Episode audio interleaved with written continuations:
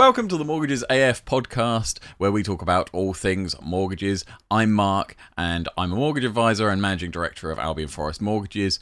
And uh, today I'm joined by Stuart, who's brand director at Teacher Mortgages. Stuart, why don't you tell us a bit more about yourself? Uh, okay, Mark. Yeah, thanks for that. Um, I suppose the, the, first thing to say is probably I'm normally the old person of any any function I work in. Uh, I've worked in financial services for 38 years and hope I can bring a bit of experience to the table. Um, I'm a, a, senior mortgage and protection advisor.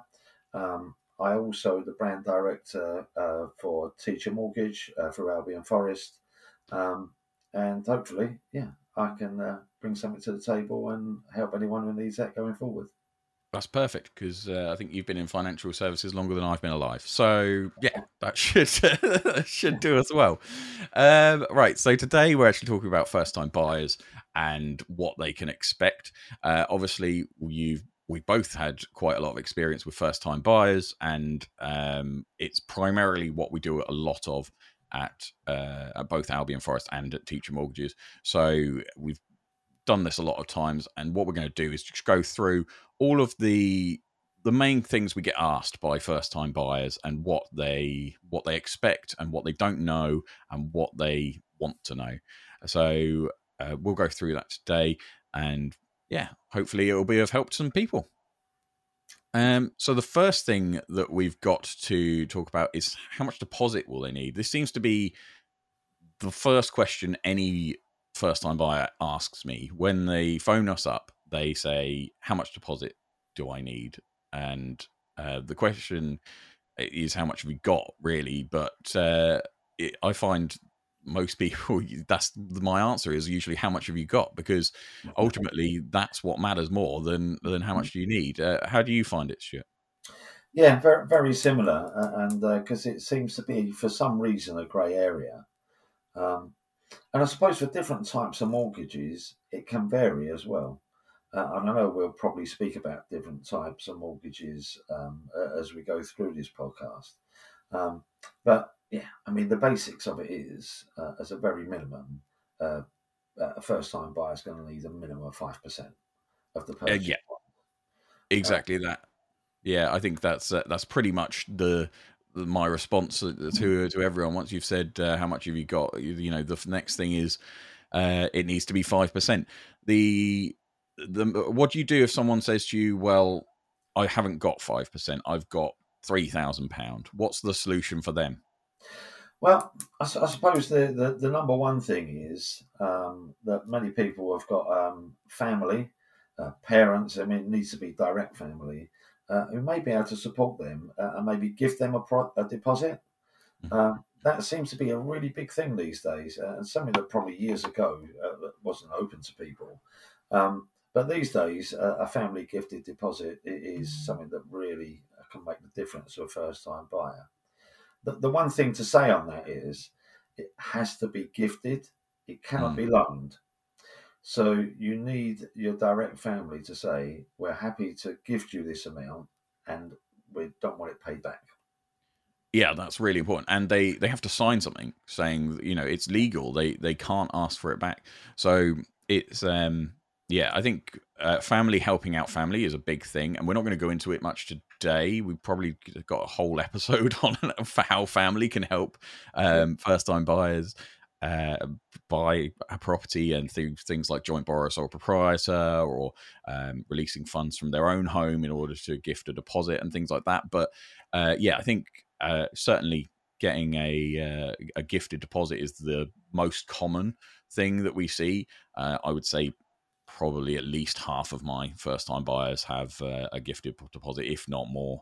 I think it's it's more and more common and needed these days because house prices are so huge compared to compared to what they were 20 or 30 years ago. Um, yeah, I mean, there's always the other option of shared ownership, and we'll get onto that a bit later, which obviously requires a smaller deposit. And I think um, that is another solution for some people as well, but not everyone. Um, the next sort of question we get, and we get it a lot, is what documents am I going to need? And I think obviously, ultimately, it comes down to the uh, to the lender. So each lender requires different things. but we can sort of give people an idea of the core things that they're going to ask for, can't we? We can. Um, uh, what what would you say are the sort of three or four most common things that a lender's going to require? Okay, so um, as far as this is concerned, uh, you're, you're, exactly right, Mark. I mean, certain lenders will ask for different things and different number of things. Um, but for a first time buyer to be aware, the things that, that may be asked and we will ask for is uh, three months pay slips. Uh, or if you're uh, self employed, uh, we'd want two or three years uh, completed accounts. Um, three months bank statements because they want to ensure um, that you know that what you're telling them is true, what's going in and out of your account. We'll also need uh, a credit report, and, and for ID, uh, a passport, driving license, or utility bill. Mm-hmm. Um, just going off the back of you know we was talking about deposits and uh, and maybe if if uh, a parent or family member gifted you a deposit, we would also need proof of that. Yeah. So we would need to see a document signed by by the family member to say they don't want it back, but we would also need to see uh, the account that the money came out of, um, and this is around money laundering regulations. Yeah, I think that's really important that people don't expect that. The other thing um, we'll, we'll, talk about solicitors a bit more in a minute, but the other thing people don't expect is that your solicitor's probably going to ask for the same things. They're going to ask for to do it all again, basically. So you're going to give it to us, and then uh, as a mortgage broker, and then you, your solicitor's going to say, "Oh, can I have this?" And you'll be like, "Well, I've already given you that," but you haven't. You've given it to your mortgage broker, and it, it does get confusing. It does seem like you're doing everything a few times. Is the other thing, but mm. uh, but yeah, I think solicitors will get on to properly in a in a minute. But yeah, the the anti money laundering is big. The the other thing to mention with bank statements, there, uh, something you said, it, it's to make sure that exactly right that the, the what people tell us is accurate and um, I think one of the biggest pieces of advice I can give someone that's looking for a mortgage is be honest with your mortgage broker. So if you've got something on your credit file or if you've got something in your bank statement that you think might affect it, don't try and hide it. We're going to find it anyway, or the lender will find it anyway, or the solicitor will find it anyway. There's so many people that are going to look at your documents that someone is going to find it anyway. So it's really important you be upfront with your mortgage broker because then they can make the proper recommendation. So if you've got a missed payment on your last direct debit for I don't know TV license, tell your mortgage broker because they'll then go, oh well, what happened there? And you can say, well, oh sorry, I was changing bank account and this happened, and then that's that's why it's like that. But if you're not upfront with your mortgage broker, they'll make the wrong recommendation, or they might make the wrong recommendation, and then you going to have to apply for multiple mortgages and, and that's i think where um, sometimes people end up going to one lender and then changing lender because they've not been upfront. So i think it's really important that you, you're upfront. One other thing to say on that mark when when, uh, when we ask for three months bank statements it needs to be the proper bank statement. Yeah. Screenshot is not acceptable. It yeah. needs to be the banks or the lenders will need to see the full statement with your name your address, the account number. When you come to passports and driving license, utility bills, same. Don't yeah. just don't just send a screenshot of your picture uh, and the number of missing on the bottom because we'll just have to come back and ask you to resend it to us. Yeah. which happens a lot more than oh. you'd expect. Um, I think if I got a, a panel of mortgage brokers on here, and uh, I imagine they could tell us some horror stories about uh, pictures they've been sent of bank statements and things that uh, that haven't really done the job.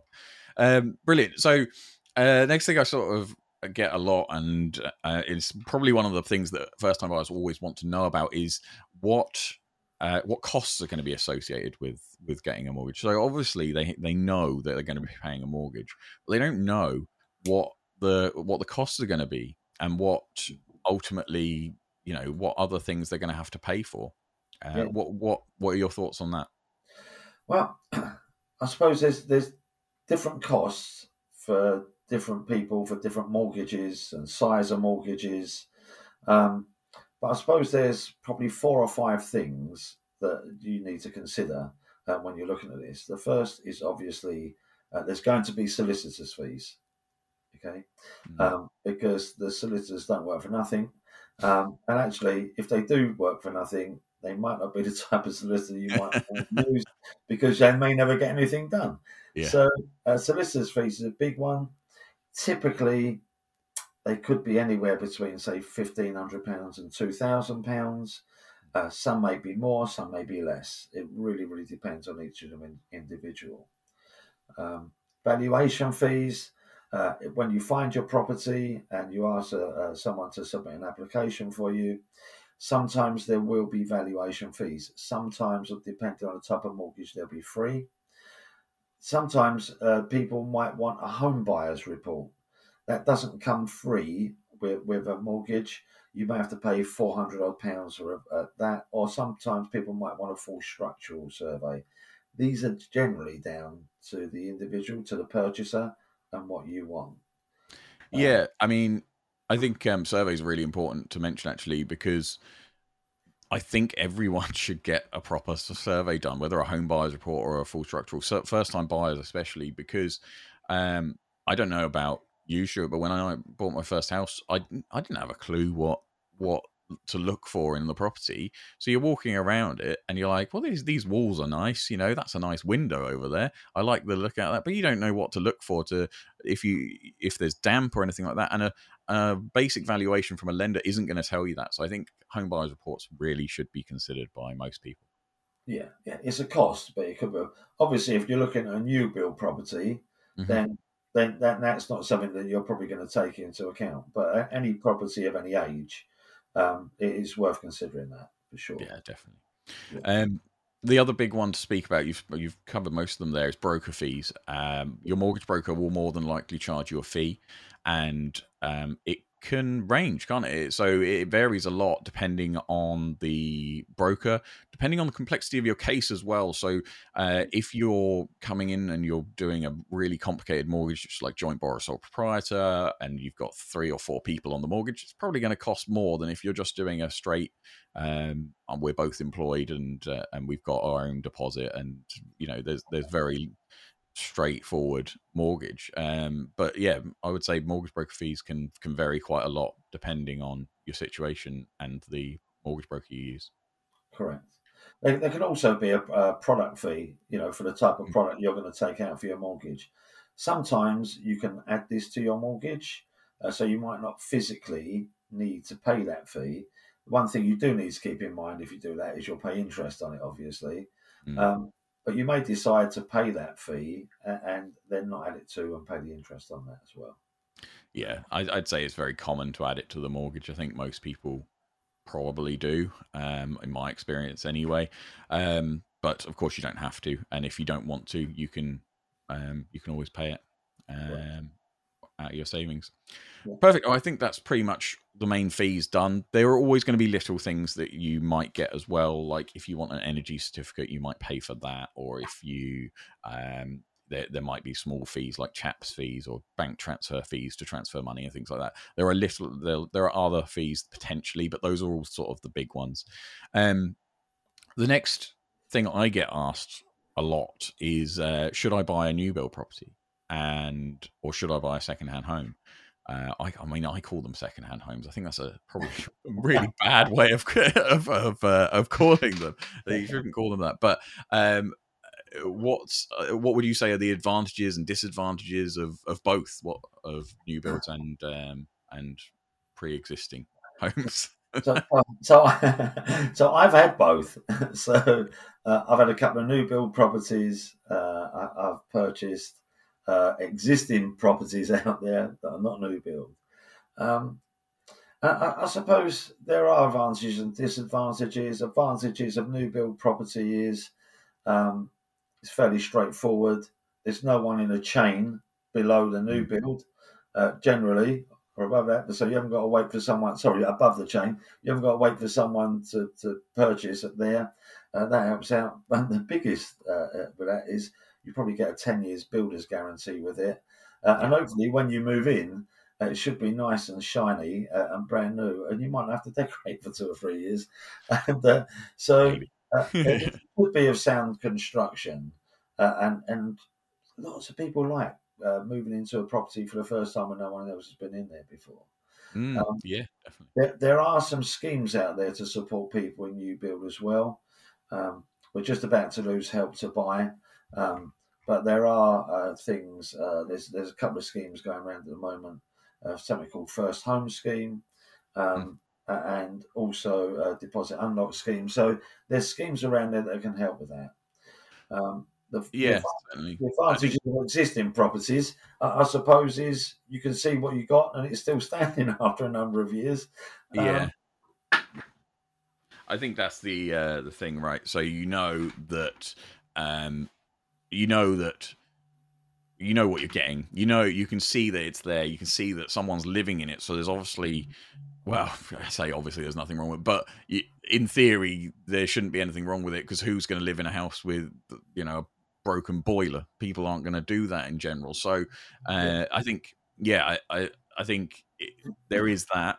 Um, the other obvious obvious benefit is usually for the same property of the same size, you pay less for a um, a pre-existing home, a second-hand home, um, than you would for a new build generally. Uh, so new builds tend to be a bit more expensive. Um, you mentioned a couple of schemes there. The the first home scheme is new and there isn't much of it around. I wish there was because it would be perfect for replacing help to buy, but it's it's just not very uh, very accessible at the moment. The deposit unlock scheme that you mentioned there as well is um, is it's a good scheme and there are lots of lenders on it now because up until a few months ago there was only like two lenders that were doing it but basically it just means you can use a 5% deposit to buy a, a new build property which is really good um, but there are obviously lenders that were doing that anyway so swings and roundabouts. Um, brilliant. Okay so uh, why don't we go through the entire process and what it would look like start f- to finish so people can have an idea of what to expect throughout the process. Um, what's the what's the first thing a person wanting to potentially buy a house should do? Uh, you talk about once they've got over the nerves and how nerve wracking.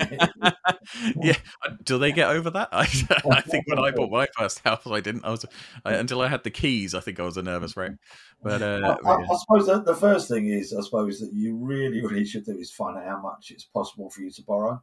Yeah. Um, just on the fact that you know we can get a bit carried away and, and see these beautiful places and think that's what I want, uh, only to come down in, in, in, in a little bit uh, when it's unaffordable. So um, Mm. the first thing people ought to do really is look and find out exactly how much they can borrow, what's what the possibility is. yeah i mean that's exactly right and um i suppose the main thing to note here is obviously we're going to say go speak to a broker we're brokers but the the advantage of going to a broker instead of just walking into your branch of your bank is that your if you walk into your branch of your bank they are going to only have access to their products. So they're only going to have the affordability calculator for their bank and they're only going to have access to their products which could be I don't know, it could be 20 products, it could be five, it could be three for all we know, but uh, it depends on the lender, right? But um, they will only have access to their own products. Whereas if Yeah. you go to a mortgage broker, so they're going to have access to dozens of lenders um, usually and, and thousands of products potentially. So they they are going to be able to look at affordability with different lenders, and that's another important thing to mention that affordability changes from lender to lender. So we will compare lots of lenders, won't we, when we do a uh, when we look at affordability for a client, and it can vary. So you might get 150,000 from one lender, but another one will go to 250,000 just Yeah. because of how they calculate things and how they stress test things. So Yeah. it can vary a lot, I think. I think that's why it's really important to go to an advisor. I, I think the other thing to say around that is as well, we can book an appointment over the phone with a client at short notice, and as long as they've got the information of earnings and it's correct, um, we can do it over the phone in fifteen minutes. Uh, Yeah. uh, where, whereas uh, the odds are, if you're going to go to your own bank, apart from the fact that you're not going to uh, get a, a varied uh, amount of different offers out there, um, you probably have to book an appointment and go down and see them face to face and take a lot of time. So. I think at this stage you want you want an idea how much you can borrow. Um, then that's a time, good time to speak with a broker. And there's no, and uh, you know, a, a broker, a good broker, is not going to charge you for that service. No, no, no, definitely not. I don't. Th- well, uh, I'm sure some might, but um, but definitely not most of them. yeah, exactly. Um, right. So you've uh, you've spoken to your mortgage broker because, of course, you're not going to go to your local bank. You're going to go to a mortgage broker. They've got more options, and then um, they've given you an affordability calculation. So they've probably told you how much you can borrow, and they might have told you what lender it is that would be the best fit for you. So they've gone through everything, and they've given you an idea of how much you can borrow, which lender is going to be best for you, what the interest rate might be. Usually, I, I would say you probably know at that point as well, right? So yeah. you're you're going to get an idea of everything at that point. What's the next step for them? The next thing you want to be able to do is uh, to gain an agreement in principle. Uh, that this means that when you've chosen the lender, you've chosen the product, you know how long you want your mortgage for. Um, we can source that with the lender for the product, and off the information that you provide us and we put into the system, it will say whether or not that they're in agreement to lend you that money. The, the, the really positive thing about this is that once you have an agreement in principle, you can confidently go and look at any property within the boundaries of the affordability that they've given you and talk to an estate agent or wherever you're purchasing and say, I'm a first time buyer, I have a agreement in principle, I'm ready to go. That will really stand you in good stead. Right, exactly that, right? That's the important thing. So, um, if you go to an estate agent and you say, Look, I'm a hmm. first time buyer, that means you've got no chain behind you. You've got no one buying your house. So, you're, I'm a first time buyer. I've already been to a mortgage broker. They've given me a mortgage in principle. That means you're incredibly proceedable for that estate agent. So your offer is probably worth more than someone that comes along and says, "Oh, no, I haven't got a mortgage in principle yet. I've got to sell my house. It's not even on the market yet." You know, you're in a position to move ahead. So that makes you really. I, I hadn't even um, thought to mention that. So yeah, that's really important. Yeah. Um, um, once yes, you've got that, then then you need to go and see an estate agent or someone. Get online, mm. go and find a property. Yeah, go and find a property that fits that you know fits what you're looking for. Yeah, I think um, most people probably see five or or even ten sometimes properties before they find the right one. I mean, I've got clients that probably seen 15 or 20 and and sometimes it's not straight away. But i would say for the most part people just know. When they go see the a property that they will know that's the one. And um and it, it, i think it is like that. And I, I always say to my clients like you'll know. You'll know when you find the right one. You'll go and see someone you'll be like oh. And and you shouldn't just settle for the first one you find. But well I mean, it's up to you yourself, but you can buy whatever house you want. But I think it's important to say that that um, a lot of people will see multiple properties before they find the one that they want. Correct. Oh, but but look, let's be honest. Sometime the first one you're going to see is the one. so yeah, I mean, there's no rhyme or reason to any of it. I mean, tends to happen a lot more with new build, to be honest. Um, mm-hmm. Because with new build, you know, you can see the show homes, you can see the plans, you maybe even be able to see the property. So with with new build, quite often, uh, if it's the right area for you uh, and a lot of things tick the boxes, you may literally go to one development and find what you want. Yeah, I think um, new build is almost probably going to be like a whole other episode. I think there's so much to talk about with new build that um, we would probably need a whole episode to do it. So I think um, that I think I think it really, really could be um, a whole a whole thing because there's so much going on with new build, what to expect, and the fact that you can't see the home you're buying. I think is probably the most important thing. So most of the time, you'll go and see a home, and it will yeah. look like a home that you're going to buy, but it's not going to be the one you're actually going to get. That's going to be around the corner and is just a pile of rubble at the moment. So I, I think yeah, a new build is um, it, there's a lot to consider when buying new build as, well. Definitely. Um, Definitely. Okay, so you found the perfect property and you've um, you've put in an offer. Uh, we could talk about how much to offer, but uh, I think we'd be here all day because it, it's a, a, debate that people seem to have. I get asked it a lot, but um, but you've put in an offer. Whatever your offer is, whether it's five thousand under, ten thousand over, whatever your offer is, it's been accepted. Um, yeah. So the estate agent tells you, look, the um, the seller has accepted your offer. What happens next? Next thing is you need to work quite quickly now. yeah, yeah, exactly. Um, you need to go back to whoever you're dealing with, whether that's your bank, your building society, or the broker, and say, I found my property. Here are the details. Can you get me a mortgage on this right now? and Yeah. they're going to say, We're going to need to uh, submit an application for your mortgage application. Mhm. Now, there's going to be things that we need for this. Okay. We need the exact address, uh, we need the exact price. Um, we're going to need to know what solicitors that to be working on your behalf, and you can talk to us about that, or you can find them yourself. You know, it's exactly what you want. Um, and you're also going to need to decide whether you're happy to just run with the valuation um, that, that's going to be done by the provider, or whether you want a home buyer's structural survey, whatever. So the first thing is an application needs to be submitted, but you will need other information um, that you might not have provided at that time uh, to be able to submit that application. Yeah, I think that's um, that's pretty much it. I was thinking while you were talking there, and um, uh, I was going to save some stuff about solicitors, but I think again, solicitors is probably a whole other episode. As we're doing this, I'm like, oh, we're going to have to do an episode on this and that. But like, I, I think there is a, a lot to think about when you're you're picking a solicitor, and I think there are definitely going to be slower ones and faster ones and better ones and things like that. Um, I think, in short, the thing I can say about solicitors is you get what you pay for. If they're the bottom end of the price range, they're probably not going to be as responsive as someone at the top or middle of the price range, and there's a lot to consider there. But um, but yeah, I think we could go on about that for a while. Yeah, definitely. Um, right.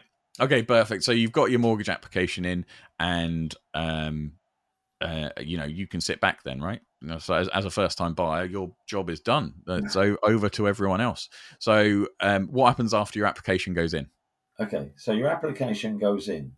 At this time now, the lender will instruct a valuation to take place. Um, if you want a home buyer's report, you can have that through um, the the lender. They can probably arrange that for you to be done at the same time. You may want something independent for that, but either way, the the, the lender is going to have valuation take place for their purposes to ensure that the valuation of property stacks up to what they're going to lend. Um, Yeah. When they receive that back, then they will do their compliance and underwriting and look over your whole case. So they've they've got a valuation and now fits. They'll check any documentation um, that is, they want to come in and make sure everything stacks up for them to be in a place that if all the boxes are ticked, for them to make you a mortgage offer. Yeah, I mean that's that's it. That, uh, there's nothing I can say there. That is that is what happens. So yeah, I think um, I think that that's pretty much covers what's going to happen between application and uh, an offer. So when the offer comes out, um, the your if you've gone for a mortgage broker, they'll probably let you know. Um, they will they might send you a copy of it but it'll be their copy probably so it won't be the official copy. You'll probably get that through the post. Um, but uh, they'll you'll get your official mortgage offer at which point you can sort of jump up and down and happy days right? That's because essentially once you've got your mortgage offer uh, that's your mortgage secured. That's that's you know that's celebration time. And then from there there's not much more mortgage wise to do really I think um, I would say the, the the once the mortgage offer's out, that's your mortgage underwriting bit done. So your mortgage has been approved essentially at that point, and then the the rest of the process is down to solicitors. Um, what would you say happens after the mortgage offer before you can move into your house? Okay, so um, the solicitors will get their own copy uh, of the mortgage offer. Um, you would have probably told them that that's on its way over by then because you're going to be so excited and jumping up and down. We'll all be breathing a big sigh of relief. And um, and at that time, um, they will then start carrying out the searches and inquiries that they need to do to assure you that everything is bona fide in a good state and legally um, you're not going to be in a bad place if you was to purchase uh, and go through to completion on this property.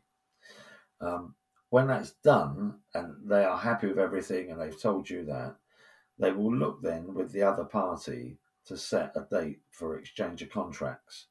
Um, and Mark can probably explain a little bit around what that looks like. So, uh, something that probably I didn't know when I was, um, well, before I was in this industry, is that ex- exchange was just a word that was thrown around, and um, and people would say, "Oh, you're going to exchange, then you're complete," and you you hear it thrown around. And um, what I probably didn't realize as a first time buyer, like you know, ten years ago, like when someone says exchange, it is actually exchanging contracts. They are actually physically going to send the contracts to each other and um, and and exchange them. So what will happen is you'll you'll sign your contract, and uh, and that doesn't mean that you've exchanged contracts. It just means you've signed it, and then they will actually physically exchange contracts. But they generally won't do that until they've got a completion date. So they will agree a date for everything to finish. So for you to complete buying the house. Um, and once they've agreed a date, then they will exchange the physically exchange the contracts. Mm. So that ties everything in legally, and from exchange of contracts, that's when well you. Uh, I was going to say you can't back out, but I suppose you can back out, but it's going to cost you a lot to do so. Yeah, you've got a, you've got a legal obligation uh, mm, to go to exactly at that time. And uh, actually, one bit I did mean to say is, uh, in, in, between that time, you'll get a pack from your solicitor and uh, you'll open it up and you'll think, my God, I need to buy some candles to mm. run through this and check everything off. Um, but you will see everything before it gets to that point. Yeah, I remember um, when I moved a few months ago, and the the solicitor pack was something like 146 pages or something like that, and and you think, oh, oh wow. I mean, I I think uh, mm. w- when I send out my fact finder questionnaire to clients, and they, you know, it's two pages long, or page and a half, and uh, and they probably go, "Oh, that's a lot of information," and then they'll probably get the solicitor one and be like, "Oh no, it wasn't a lot of information that I had to give the mortgage broker because there's just so much from the solicitor that you have to say." So um, yeah, I think the it, the pack is very very important to to mention actually, so people know to expect it. Yeah, that's really good. Um, I mean, that's basically everything I think for the for the first time buyer journey uh, was there anything else you wanted to add uh, about for, for first time buyers? Anything you wanted to say? Or I, I don't think so. Really, I, I, think it's all about you need to research at, at the start. Uh, you know, of, of, what you're looking at and what you want to achieve at the end. You need to make your mind up whether you're going to run with a bank or a society or whether you're going to take advantage of a broker. Um, and then from there, um, I suppose you just got to make your choice on, on once you've done the best route, the broker that suits you. It's not always down to the cost and mm. the fees. It's if you know you get the feel that you can work with a broker as well, uh, and hopefully that broker's bought in is going to be do a good job for you. So, um, yeah, I, I, think we've probably covered off uh, exactly where it's at. And um, if you're a first time buyer watching this now, um, I hope you have a great journey. Yeah, yeah, I think that's uh, that's the, the perfect ending, really. I think, yeah, um, whether you choose to go for a bank, a building society, or a broker, I think uh, I hope it goes well for you if you're watching this um, or listening to this. And um, yeah, I I think we've given you all the information you probably need. Um, if you have any questions, feel free to message us or anything like that, and I'll try and mention it on another episode or something like that. So um, thank you so much for joining us for the Mortgages AF podcast. And uh, what we'll do is we'll probably release one of these every few weeks with different information for covering different things. And then, um, yeah, feel free to hit the subscribe button so you get notifications when they do come out. Um, cheers. Thanks, Stuart, for joining me for this. Uh, Stuart's going to be here pretty much every week, I think, every time I do one of these. And uh, yeah, that was great. Good luck. Enjoy. Cheers. Thanks, guys. Take care. Bye bye. Bye bye. Bye bye.